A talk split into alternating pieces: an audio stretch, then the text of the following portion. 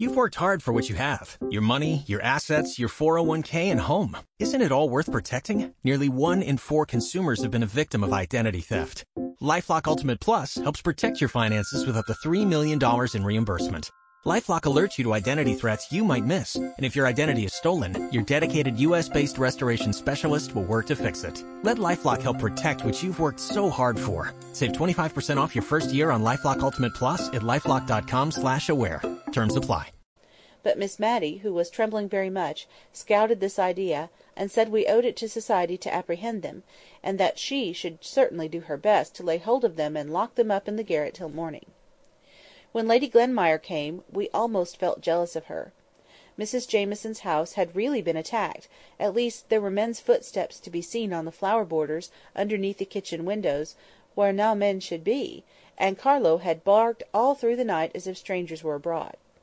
Mrs. Jamieson had been awakened by Lady Glenmire, and they had rung the bell which communicated with Mr Mulliner's room in the third storey; and when his night capped head had appeared over the banisters, in answer to the summons, they had told him of their alarm, and the reasons for it; whereupon he retreated into his bedroom, and locked the door, for fear of draughts, as he informed them in the morning, and opened the window, and called out valiantly to say, if the supposed robbers would come to him he would fight them; but, as Lady Glenmire observed, that was but poor comfort, since they would have to pass by Mrs Jamieson's room and her own before they could reach him, and must be of a very pugnacious disposition indeed if they neglected the opportunities of robbery presented by the unguarded lower storeys, to go up to a garret and there force a door in order to get at the champion of the house.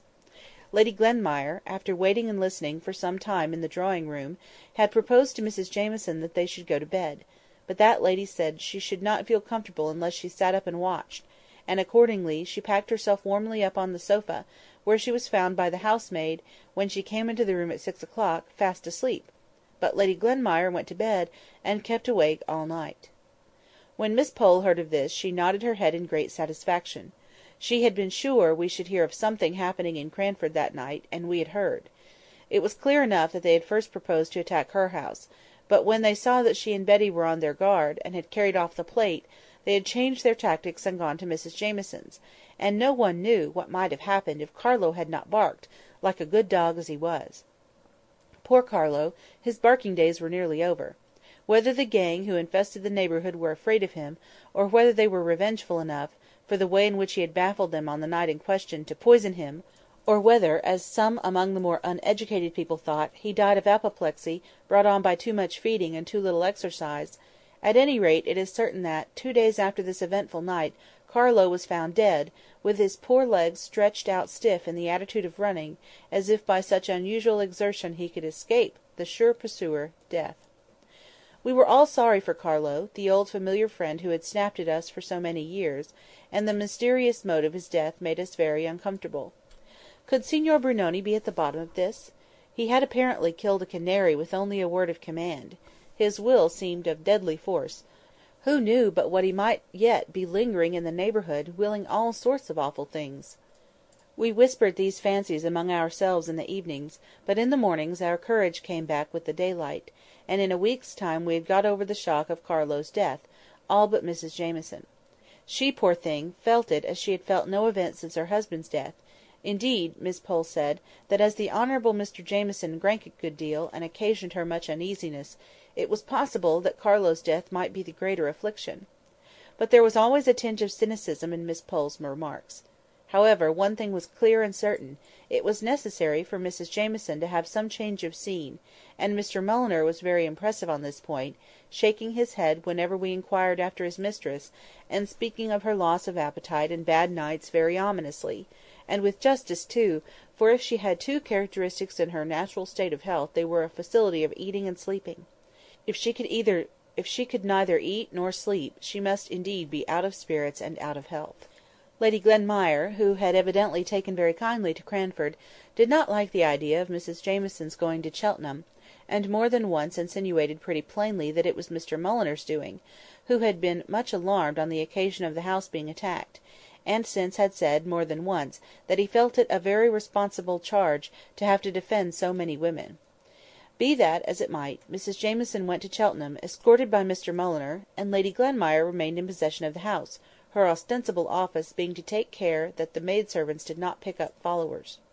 She made a very pleasant looking dragon; and as soon as it was arranged for her to stay in Cranford, she found out that Mrs Jamieson's visit to Cheltenham was just the best thing in the world.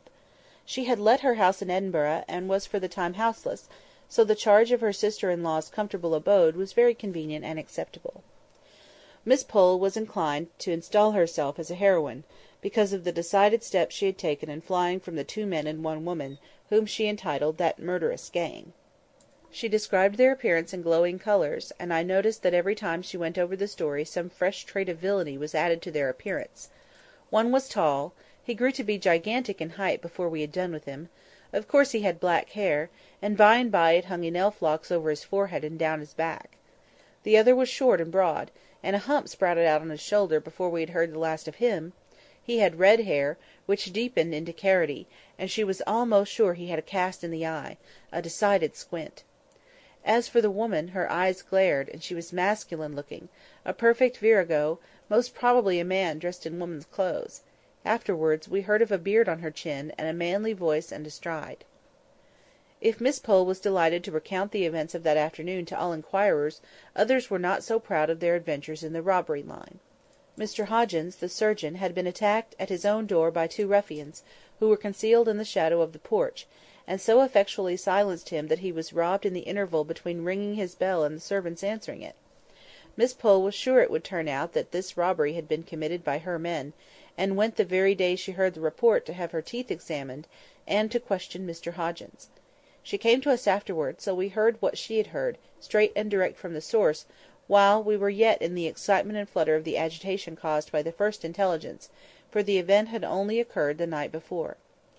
"Well!" said Miss Pole, sitting down with the decision of a person who has made up her mind as to the nature of life and the world (and such people never tread lightly, or seat themselves without a bump), "well, Miss Matty! men will be men. Every mother's son of them wishes to be considered Samson and Solomon rolled into one; too strong ever to be beaten or discomfited; too wise ever to be outwitted. If you will notice, they have always foreseen events, though they never tell one for one's warning before events happen. My father was a man, and I know the sex pretty well." She had talked herself out of breath, and we should have been very glad to fill up the necessary pause as a chorus; but we did not exactly know what to say, or which man had suggested this diatribe against the sex, so we only joined in generally, with a grave shake of the head, and a soft murmur of "They are very incomprehensible, certainly!" "Now, only think," said she. "There I have undergone the risk of having one of my remaining teeth drawn, for one is terribly at the mercy of any surgeon dentist; and I, for one, always speak them fair till I've got my mouth out of their clutches; and, after all, Mr Hoggins is too much of a man to own that he was robbed last night." "Not robbed!" exclaimed the chorus. "Don't tell me!" Miss Pole exclaimed, angry that we could be for a moment imposed upon. "I believe he was robbed, just as Betty told me, and he is ashamed to own it; and, to be sure, it was very silly of him to be robbed just at his own door. I daresay he feels that such a thing won't raise him in the eyes of Cranford society, and is anxious to conceal it; but he need not have tried to impose upon me, by saying I must have heard an exaggerated account of some petty theft of a neck of mutton, which, it seems, was stolen out of the safe in his yard last week. He had the impertinence to add, he believed that it was taken by the cat. I have no doubt, if I could get at the bottom of it, it was the Irishman dressed up in woman's clothes, who came spying about my house, with the story about the starving children. After we had condemned the want of candour which Mr Hoggins had evinced, and abused men in general, taking him for the representative and type, we got round to the subject about which we had been talking when Miss Pole came in; namely, how far, in the present disturbed state of the country, we could venture to accept an invitation which Miss Matty had received from Mrs Forrester, to come as usual and keep the anniversary of her wedding day by drinking tea with her at five o'clock, and playing a quiet pool afterwards. Mrs Forrester had said that she asked us with some diffidence, because the roads were, she feared, very unsafe; but she suggested that perhaps one of us would not object to take the sedan, and that the others, by walking briskly, might keep up with the long trot of the chairman; and so we might all arrive safely at Over Place, a suburb of the town. "No!"